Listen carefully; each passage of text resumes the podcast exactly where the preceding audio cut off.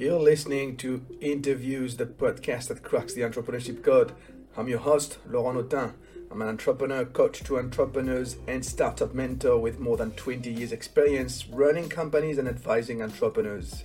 Being an entrepreneur is the most difficult job there is. There are no practical guidelines. So join me every week and learn how you can better navigate your entrepreneurship journey and become an exceptional entrepreneur. Hi, this is Interviews episode 103 with Wayne Mullins, the founder of Ugly Mug Marketing. Wayne is a serial entrepreneur whose passion is to help entrepreneurs build exceptional teams and create high performance cultures. He funded his agency, Ugly Marketing, I really like the name, 10 years ago to help business owners drive results through exception marketing, branding, social media, and website design. Wayne influences more than 250,000 entrepreneurs annually through his blog, books, and training programs, and has personally worked with clients in over 100 industries. And while we're talking about book, don't forget to log on to my website and download your copy of my ebook, The Entrepreneur Mindset Seven Tactics to Avoid Being the Bottleneck in Your Business. You'll find the link in the show notes. Interviews is brought to you by Social Prize, a global remote company that has been providing marketing and communication services since 2005. Their goal? Help you thrive in the new normal. Log on their website to learn more, socialprize.me. Hey, Wayne, thank you very much for joining me. Hey, Lauren, thank you so much for having me. I'm excited for this chat today. Me too. So let's start with the name. Why such a name, Ugly Mug Marketing? yeah, despite popular belief, it wasn't named after me. Uh, the name actually comes from this gentleman. Like there you go the ugly part's questionable, but uh, you know, it comes from this gentleman of the name David Ogilvy. Um, mm-hmm. of Ogilvy and Mather fame. So Ogilvy and Mather uh, for a long time was the largest ad agency in the world. They are still in the top 10, so massive agency offices around the world. But one of their founders, David, David Ogilvy, he had this saying that was, I would rather an ad that is ugly and effective over one that is beautiful but not effective. And so, really, the name Ugly Mug Marketing for us, um, you know, first of all, it's a play off of that that quote or that phrase by David Ogilvy, but two, it, it serves as our north star, if you will. Mm. It serves as a constant reminder that in the world that we live in, the the marketing world, the agency world, there's always this pull. There's always this temptation to do things for creativity's sake or to do things for uh, you know making them more beautiful making them more creative, more clever. And if we're not careful, we'll fall into that temptation, we'll fall into that trap and lose sight of the true reason that people hire us, that people come to us, which is they want results, whatever those results may be. So, long answer to the short question, but um, it's it's you know number one, it stands out, the name stands out, but number mm-hmm. two, it reminds us of our calling, if you will. Yeah. No, I think it's an an interesting um, uh, topic of conversation because there are many agencies over, uh, out there, and you know what's the difference between one agency and and the other. Uh, so why? How are you different from others? Is it is it the focus on results, like you're saying? Yeah, I, I think it is. Um, you know, Lauren. So you're you're absolutely right. It seems like there's infinite number of agencies around. Um, there are also more and more freelancers, people who do you know specialized marketing things, whether that's digital or you know whatever it may be, social, web, um, and so you know for us, it's always been about results. You know, so in in a previous before the agency, I had a couple of other businesses, and so I experienced firsthand what it's like to grow a business from scratch, no VC money, no you know outside investment whatsoever, and to grow that from scratch, to bootstrap a company. And so I'll understand the value of every single dollar and how when you're in those those stages and those phases of growing your business, every dollar has to be held accountable. And so so much of what we do stems from my experience of you know, hiring various people, various companies to help market my first company.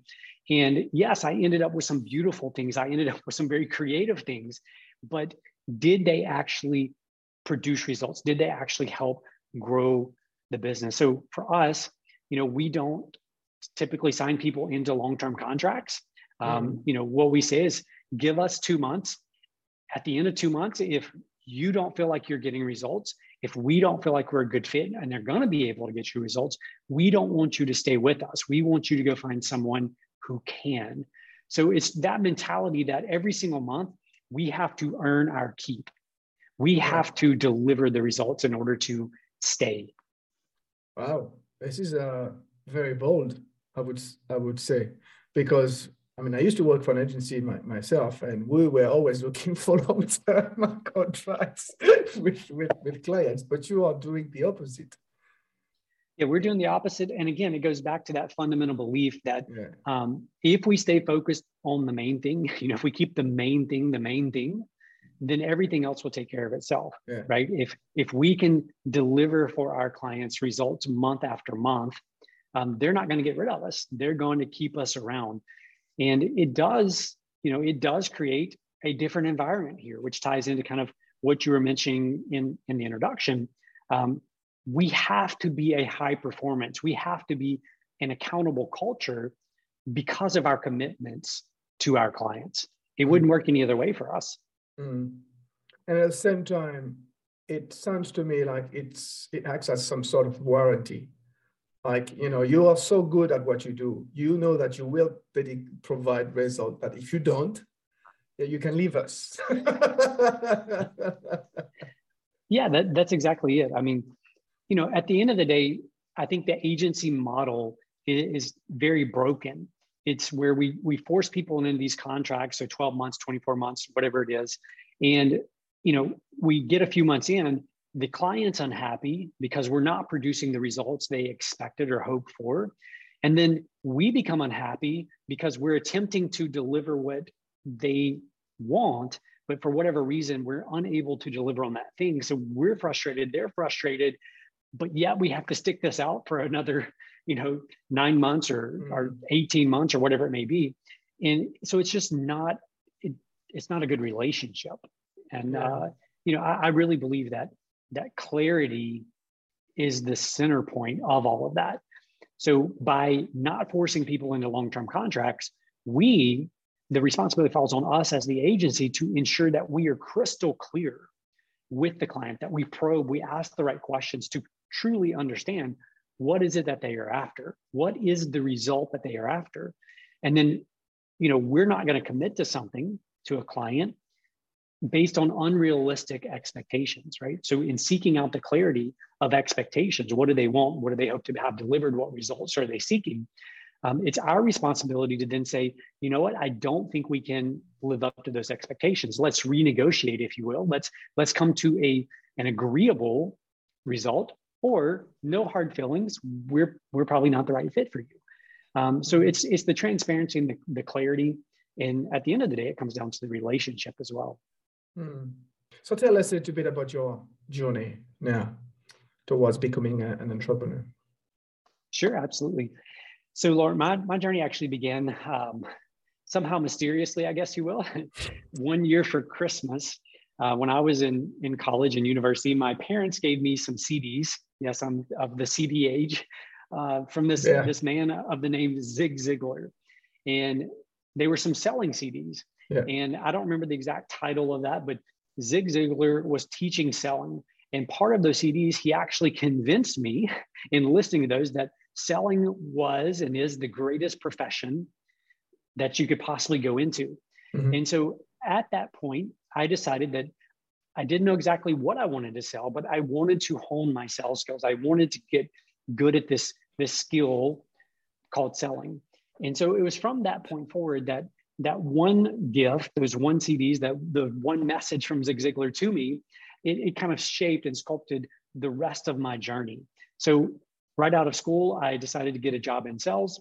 Um, I was in sales for about three years, mm. and I was terrible at first, Lauren. I was absolutely awful, um, but I stuck with it.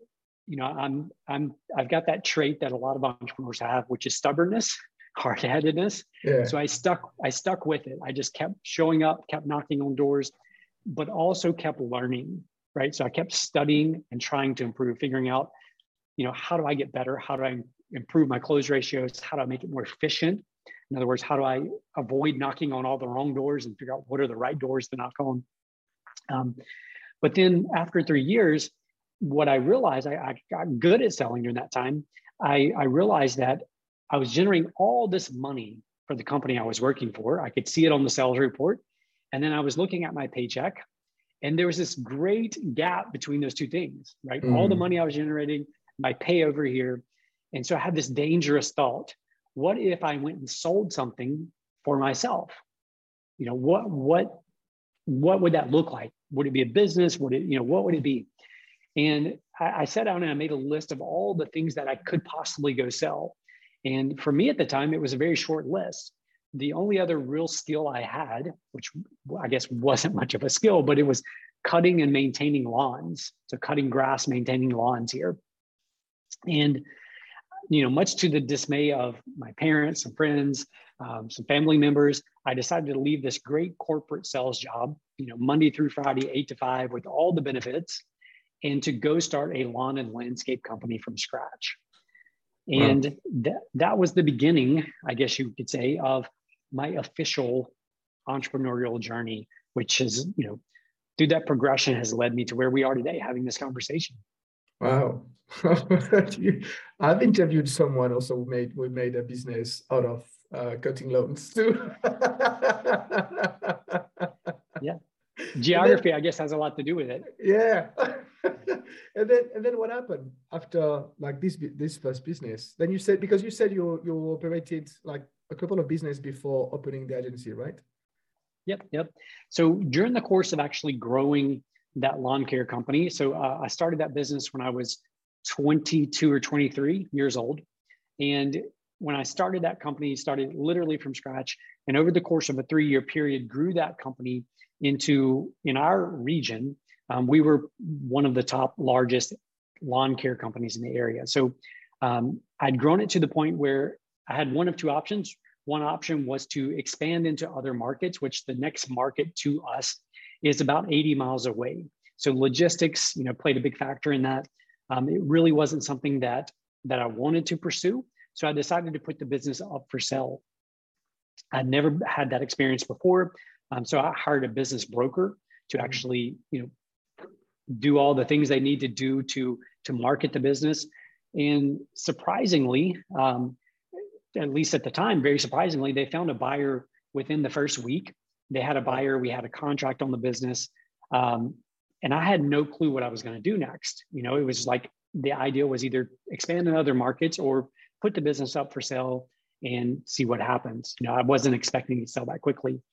Um, so, so in the course of growing that business, though, over that three-year period, we grew so rapidly that a lot of the clientele that we were serving, um, which were commercial accounts, businesses, restaurants, um, they they noticed they noticed our growth. And so those clients of the lawn care company started coming to me and saying we, we see your business expanding. We see you've gone from you know originally just you to you and some other people to you and now multiple crews what are you doing how are you growing your business at that pace and it was out of those conversations um, that i started doing initially just you know having lunch with people having coffee with people and kind of explaining what we were doing to grow that business, to grow that lawn care company. Um, that turned into kind of this this consulting thing on the side. You know, I still had the business, um, and so that then led me into doing some consulting along the way. Um, during that same process, I was actually I got involved in a couple of coffee shops. I was co-owner in a couple of coffee shops. Again, all through doing this one thing, which was growing this lawn care company, and people noticing the growth that was taking place there, the, the rapid growth over a three year window. Um, you know, and then fast forward a few years of, of kind of doing that on the side, um, the idea came, what if I turn this into an actual agency? So instead of just me doing consulting here and there and, you know, working with people one-on-one, what if started building out a team, other people to help facilitate and do certain things. And, you know, fast forward now, we're we're 13 and a half years into it.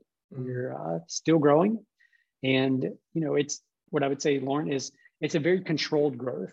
Um, we could definitely grow at a much quicker pace, um, but again, we are controlling the growth very intentionally.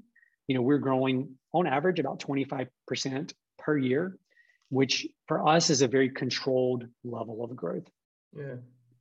At the beginning of the conversation, you, you mentioned uh, uh, one of the skills that entrepreneurs have. You said stubbornness. I prefer I prefer to uh, to talk about grit. Uh, and but then now I can see another skill that a lot of entrepreneurs have is the ability to uh, detect opportunities and grab them, which which it seems that you also have. what what are the other skills that you think are critical to be an entrepreneur, to be a successful entrepreneur? Sure. Yeah, I, I agree with you. Uh, grit is certainly a huge, huge factor. I use the word stubbornness, but grit is, you know, the more modern term. There's a great book on that as well. Um, what I would say around specifically around grit and determination, if you will, is the mindset that nothing is below you and that you're willing in the early years to do whatever it takes. And that that mentality still carries through today, right? So we're willing to do whatever it takes. It's just it's shifted. My role has shifted in that. In other words, yes, I'm willing to do whatever it takes, but oftentimes those things now are taking place through other people. They are willing to do whatever it takes for their clients. So, you know, a simple example of that, just to illustrate that, when when I decided to start the lawn and landscape company, um, what I was doing initially before I quit my corporate job is on the week I would go knocking on doors, right? I would go soliciting for the new lawn care company that was going to be launching. And I remember going to a, a restaurant and the owner of the restaurant comes to me and he's like, you can absolutely take care of our lawn, but the thing is, I need you to come take care of it first thing Monday morning. It was their anniversary at the restaurant. It had to be done Monday morning. Well, the problem is I'm still committed to my job at the time. Mm-hmm. I haven't I hadn't officially left. I'd already put in my notice, but I hadn't left yet. And so I was at the restaurant at five o'clock in the morning with headlights from the vehicle shining on the lawn out there cutting the lawn, right? Maintaining the lawn for them. Um, and then rushing back home to take a shower, get dressed, and go to my job. And as subtle or as simple as that little thing sounds, what unfortunately I see so often today is people who want to get into the entrepreneurial world, who want to do their own thing, they're unwilling to do whatever it takes. They somehow have this mentality that they're above those things or they shouldn't be doing those things. Um, and so, yeah, I completely agree with you that the grit, the determination, the, the whatever it takes attitude is so important. Um, another one I think that's so important for entrepreneurs, and I wish I'd learned this lesson much, much sooner.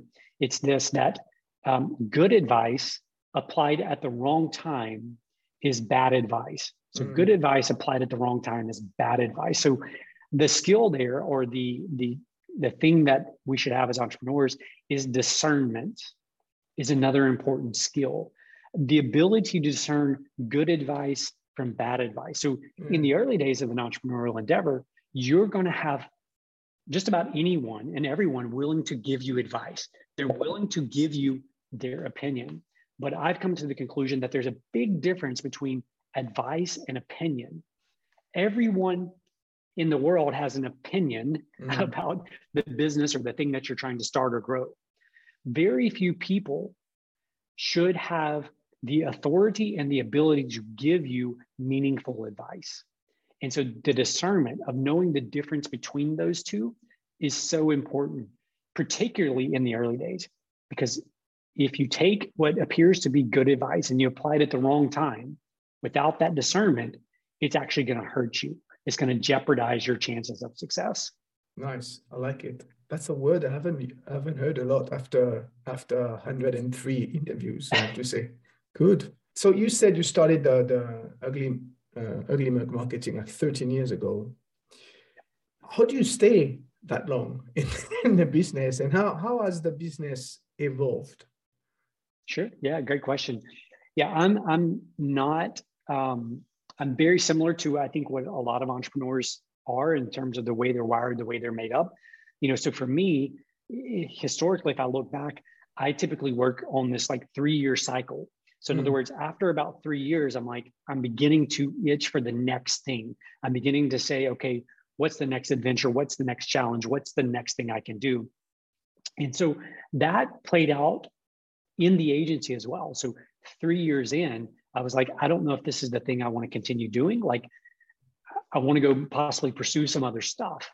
Um, but what I discovered in the sticking through it or sticking to the agency is this that um, in any business, regardless of the business, you as the entrepreneur have the ability to reinvent what your role is and will be. Mm-hmm. And so for me, I'm constantly looking to evolve and shift what my role actually means. So the most recent of this, Lauren, is, you know, for the longest period of time, I told myself this story that I wasn't good at leading and managing people, right? It was a it was a narrative. It was a belief yeah. that was played out in my head. Now there were some valid reasons I believed that. It wasn't like I just made this up. There was historical things that had taken place in, in the lawn care company and my other businesses where I had this idea that I just wasn't good with people. Well, about five, six years ago, I decided that whether that was true or not, I was going to do something about it. I was mm-hmm. going to challenge that narrative and I was going to completely change that narrative. narrative. And the reason is this, Lauren, I knew that if I wanted to take this agency to the next level, that I had to shift that narrative, right? I had to shift that belief. And so for me, that became my next challenge, right? That became the next thing where I could pour myself into, where I could pour my passion into. And so for me, the stick, you know, the stick to itness, I guess, the, the ability to stay with this for so long has come from the fact that I am constantly looking for ways to reinvent what I do and how I serve within the agency. Yeah. Did you use a coach to help you? Or did you do that so by I've, yourself? No, I've used coaches, Lauren, for a very long time. Um, yeah. All the way back, you know, when I had the lawn and landscape company, um, I actually, through an indirect connection, was connected with someone else who had a lawn and landscape company in another city that's about 150 miles away from here. And he had his business for like 20 years at the time. He had, you know, I think a half dozen different crews out in the fields. And his business at the time when I went met with him was probably, you know, five times, maybe 10 times bigger than mine. And I went to him for advice. You know, I went to him saying, here's where I am. Here's where I want to go. What should I be doing? Um, fast forward, when I first started this business, again, um, I bootstrapped this company. Uh, so mm. again, all self-funded, self-growing. Um, and I made a ton of mistakes early on with this agency. You know, I'd just come off some successes from other businesses. And so ego played a lot into my mindset at the time. I believed that I'd been so good at all these other things that this was just going to be a cakewalk. And I believed that I knew marketing so well hmm. because mm. of the success I'd had in my other businesses that if I just went and told other people what we were doing with regards to marketing, they would say, of course, like sign me up. Like I want to be your client. And that didn't happen. So I went through several years of just intense, you know, like hitting my head against the wall, stubbornness, mostly because of ego. Um, but during that time, when literally there wasn't much money left, right? It's that, that old adage, there was more month left than there was money. Um, I made a decision to hire a business coach at that time. I worked with that coach for probably three years. Mm. I couldn't afford the coach when I hired the coach. Um, he agreed to work with me for one year at a discounted rate. At the end of that year, the rate was going to go up to X dollars. And then at the end of another year, it was going to go up. So we worked together for about three years. At the end of that period, I had gotten what I needed from that coach and I hired a different coach. Mm. This time, the coach went from, you know, that, at the end of that, that coach was about uh, 250 an hour, I think, is what I was paying. Um, again, you have to rewind. This was a long time ago. Mm. Um, the next coach I hired was almost a thousand dollars an hour. Oof.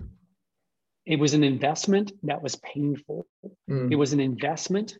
Um, you know, it, it's the thing where, you know, they say that what we pay for, we pay attention to. Yeah. And so, in my opinion, we have to have skin in the game. We have to be willing to invest in ourselves. We have to do it at such a level that we feel it, or else we don't take it seriously. So, coaches, this long answer to your question, but coaches have been a part of you know what I've done, seeking out mentors, unpaid mentors, you know, friends, colleagues, etc. Always been a part of it. Paid coaching has always been a part of it as well. You know, since I started the agency, I don't know that I've gone more than maybe six months without some form of coaching or someone giving me outside input into the company. What so you mentioned you're going from a challenge to another challenge with a, cycle of three years, more or less. What's the next challenge now for you? Or the current challenge? Yeah, yeah. So right now, where I'm really leaning into, so I, I mentioned kind of the last one was leading and managing people. Yeah. Um, and I think it's a slight iteration. So the first part of that was my self belief, right? Shifting my belief around my ability to lead, my ability to manage. And, and now the next iteration of that is actually um, teaching my leaders on my team how to lead others well. What does it actually mean to lead others well? Um, how my goal, Lauren, is that every person that's a part of this team, when they leave working with our company or working for our company, that they leave as better human beings mm-hmm. as a mm-hmm. result of being here. But specifically, I want to build some remarkable leaders on my team. And I want these people to be world class leaders, world class experts. You know, I heard a story, this is a long time ago. I don't remember where I heard the story, but um, Andrew Carnegie was, you know, this this extremely wealthy guy who built the steel mills in America and worth I don't remember like hundreds of millions of dollars in the late 1800s, early 1900s. And a reporter came to Andrew Carnegie one time and said, "Mr. Carnegie, um, report is that you have 23 millionaires." And so think about this: this is eight, late 1800s, early 1900s. You have 23 millionaires working for you. Mm. How is it that you were able to hire 23 millionaires? And his response was, none of them were millionaires before they came to work for me. And so my belief is this I want people to come to me and say, how is it that you were able to hire so many world class experts and leaders on your team? How is it that this little company from this little town in the middle of nowhere was able to attract and hire these people? And this part may sound a little vain or a little like I'm bragging, but I want to know internally that they weren't that way before they got here, right? Mm. It was, um, you know, it's the the old adage of mining for gold, right? There's a lot of dirt that's got to be moved to get down to the core of that gold, and I believe that's true for all people, right? There's there's gold underneath there. Oftentimes they don't believe that it's there. Oftentimes they're not even searching for it on their own. But when we show them that the gold is there, that there's a glimpse of the gold, but there's this dirt that we have to work through and move through. Um, so that's my answer to that. that. Again, sorry, long answer. No, no, no, it's fine. It's a it's a great answer. I love I love it. You're really talking about uh, building a company, a company's culture here. Okay, so let's be a bit practical. You're uh, a pro in marketing give us some some little, some tips, some marketing tips, you know, because I'm sure I'm sure uh, the audience will expect that. Everybody always expects tips in marketing. Oh, can I do better social media? You know, how can I get more likes and shares? What about my, my website, etc. Yeah, absolutely. So let's start with a, a super broad thing, and then we'll yeah. get very specific. So, number one is what is the definition of marketing? And this is where Lauren, I think so many people mess up they assume that marketing and advertising are the same thing, mm. that marketing advertising is the same thing, and they're not. Advertising is merely a piece or a component of marketing. And so there's a lot of great definitions of marketing. The one we love to use is this marketing is your ability to attract and to keep a customer, to attract and to keep a customer. Mm-hmm. So the attraction side is often the advertising side. The keeping side is where I believe most people completely screw up and most people completely ignore. So if I were to survey everyone listening and say, you know, what percentage of your marketing budget goes to attracting people and what percentage of your marketing budget goes to keeping? And when I say the word keeping, what I mean is how do we take existing customers, existing clients, and turn them into evangelists for our brand? Yeah. How do we do that? And when I survey people and ask that question, usually 95 plus percent of the budget goes to attracting new people, and 5% or less goes to keeping. And this is what I would say is that we live in a world, Laurent, where every single person, just about on the entire planet, has this little device that they carry in their purse or their pocket or their backpack or wherever it may be called a smartphone. Yeah. And on this smartphone, literally within seconds, they have the ability to broadcast their beliefs about our products, our services, our company to the world, right? So they can put it on social media, they can email their friends, they can text their friends, they can reach a lot of people. And yet, as marketers, what are we doing about this? What are we doing to convert existing customers, existing clients into evangelists who love us so much, who love our products and services so much that they're willing to go out and share positive messages about our products and services? And so, big concept again, that's that's the big picture but i think it's so important. It's easy to hear what i just said and like yeah that's great like I, we should probably be doing that. But i would challenge those listening to spend some time reflecting on your marketing budget. What percent is going to attracting what percent is going to keeping and regardless of what the equation is make a commitment to move people move some of your budget from attracting to keeping now, it's the difference between the short term game and the long term game, mm. right? When you create evangelists, it's not a short term game. And unfortunately, we live in a world, we live in this culture where we think so short sighted, right? We don't think long term. But if your goal is to build a business that's going to be here for the long run, that's going to be here in the long term, we have to shift our thinking, at least part of it, to what are we doing to keep and convert these people into evangelists for our company? So, nice. Big concept. I already think about at least three clients in my mind. I'm like, mm, I need to talk to them about that. yeah, it, it's so counterintuitive. Um, let me let me dive into a few tactical sure. things for you real quick. Um, and and what I what I want people to hear, this is so important because it it directly influences our beliefs about marketing. It directly influences our beliefs about short-term versus long-term investments in our business.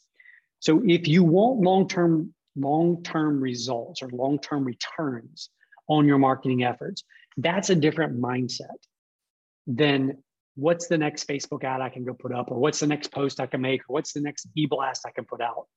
And so when we look around, so whatever your business or industry is, the way that most people approach marketing is they look around their industry and they see a competitor who is doing X really well.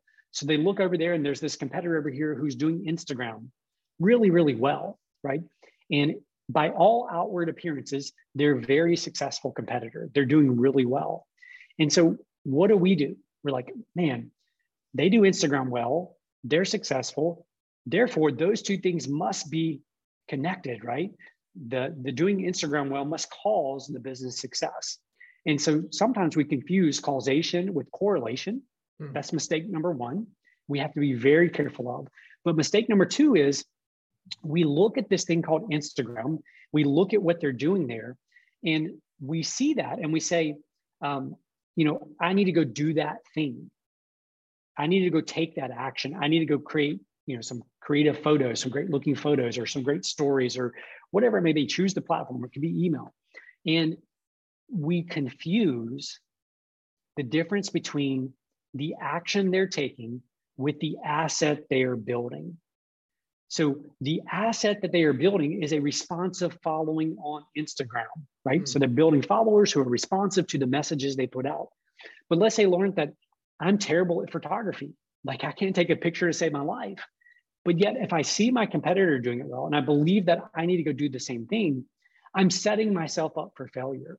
because it's not in my natural skills and abilities and within my talent. And so instead of looking at the action, we must pull back a little bit and look underneath it and say, what is the actual asset? So the asset is a responsive following. Well, for me, maybe I'm better at writing. So maybe I can build a newsletter. Maybe I can write an article on Medium. Maybe I can, you know, you name it, to build a responsive following somewhere else. So I think a tactical thing that people can and should do is to look at everything that they're currently doing, ask yourself, which of these things are we doing in terms of marketing as a result of what we saw someone else doing? And be truthful, like, you know, be honest with yourself. Because very often we end up doing things because we saw someone else doing it and we believe there's causation. In other words, they're doing Instagram, they're successful, therefore those things, two things are linked.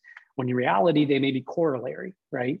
They're just, they happen to be good at Instagram and their business happens to be doing well. So ask yourself, you know, what are we doing because other people are doing it? Number two, what are the true assets that we need to build in our business? And then what are our marketing efforts around those specific things? While you're talking, I'm thinking about myself. Definitely Instagram is the answer. Definitely. I did it because I was told to do it. And I tried to reproduce what others do, but I really don't like it. Yeah. And and so that though, like you're willing to admit that is a critical thing that most people never take the time to address. Mm. We get so busy doing all these different things. We have all these, you know, I hate to use the cliche analogy, but we have all these plates spinning and all we're doing is running around trying to keep these plates spinning so they don't fall off and crash to the ground. Instead, sometimes we need to step back. We need to take time away and really analyze why we're doing what we're doing. What can and should we let go of? You know, sometimes I, be- I believe that um, that you know we we come to this entrepreneurial journey, to the marketing journey, with this idea of if I figure out the next thing, right? So if TikTok's the thing, or if it's whatever, Snapchat, or whatever the next thing is, like once I finally crack the thing, success is going to happen. Like it's just going to all of a sudden start pouring in. And oftentimes, what I believe to be true is that instead of the one more thing that needs to be added for us to be successful, there's actually something that's constraining our success that needs to be removed. Mm. And once we determine what that constraint is, once we remove that constraint, everything else changes.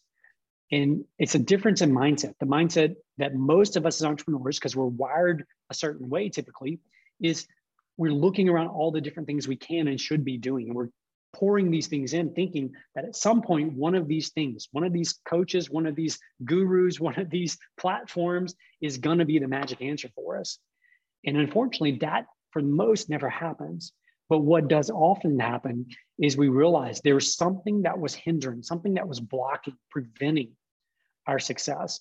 And once that thing is removed from the equation, everything else flows so easily and so naturally in our businesses. Wayne, you are a fascinating guest. Thank you. Thank you. So Unfortunately, I need I need to wrap up the, the conversation, so I have two more questions for you. Sure. Um, the first one: take all the experience that you have and you know uh, summarize it into one practical recommendation for other entrepreneurs. What would it be? Sure, absolutely. I would say that um, the one short sentence would be this: consistency creates miracles. Consistency creates miracles, and again, the super quick sentence is that as entrepreneurs, we love doing a lot of things. We hate repetitiveness, right? We're often very creative, but we have to work on ourselves. We have to learn to be consistent in the things that make a difference, not just in the short term, but in the long term as well. And the last question then how can people contact you? Sure. The simplest way is just on our website. And that's just uglymugmarketing.com. You got email addresses, phone numbers, social media links, all that right there in one spot. Excellent, Wayne. Thank you very much for your time today. Thank you so much, Lauren. I appreciate the opportunity to uh, come and chat with you today. And thank you for listening. I'd love to hear your feedback. Reach out to me by email or LinkedIn and let me know what your favorite part of this episode was. See you next time. Bye bye.